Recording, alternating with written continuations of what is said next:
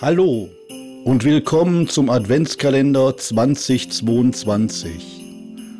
Wir freuen uns mit euch zusammen auf 24 wunderbare Tore und heute zum ersten Advent die Andacht von Pfarrerin Alexandra Cordes. Viel Spaß. Der erste Advent. Es beginnt die Zeit des Wartens. Ich möchte eine alte Geschichte erzählen, in dem Menschen auch gewartet haben. Es geht um Abraham. Abraham hat viel gewagt. Und auf den ersten Blick scheint er alles verloren zu haben.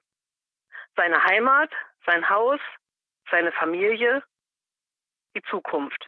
Denn Gott hatte zu ihm gesagt, verlass dein Land, deine Verwandtschaft und das Haus deiner Eltern. Geh in das Land, das ich dir zeigen werde.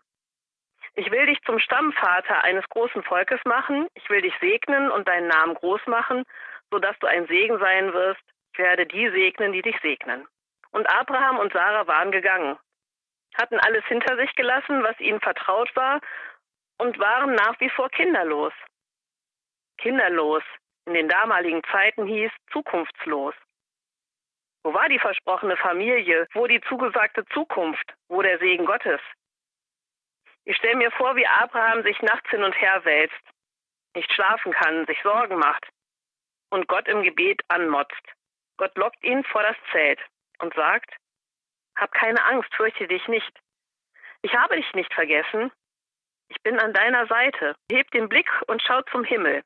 Was siehst du? Ich sehe die Sterne. Kannst du sie zählen? Nein, es sind unendlich viele Sterne, antwortet Abraham. So zahlreich werden deine Nachkommen sein.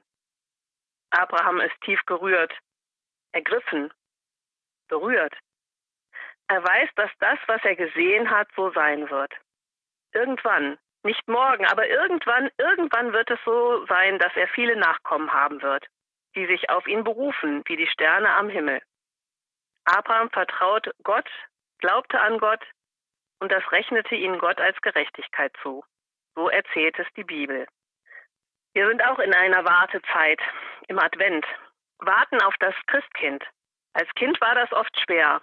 Darum gab es den Schokoladen-Adventskalender mit den 24 Türchen bis Weihnachten. Und nächste Woche, da dürfen wir sie auch wieder öffnen, die Türchen vom Adventskalender. Warten ist schwer, auch mit Schokolade. Advent ist Wartezeit. Warten auf bessere Zeiten. Abraham wartete darauf, dass seine Frau endlich schwanger wird dass sie endlich eine Perspektive bekommen, endlich eine Zukunft. Doch Gott lässt sie lange warten. Gott lässt ihnen an den Himmel schauen und die Sterne zählen und er weiß, irgendwann wird alles anders. Advent ist Wartezeit.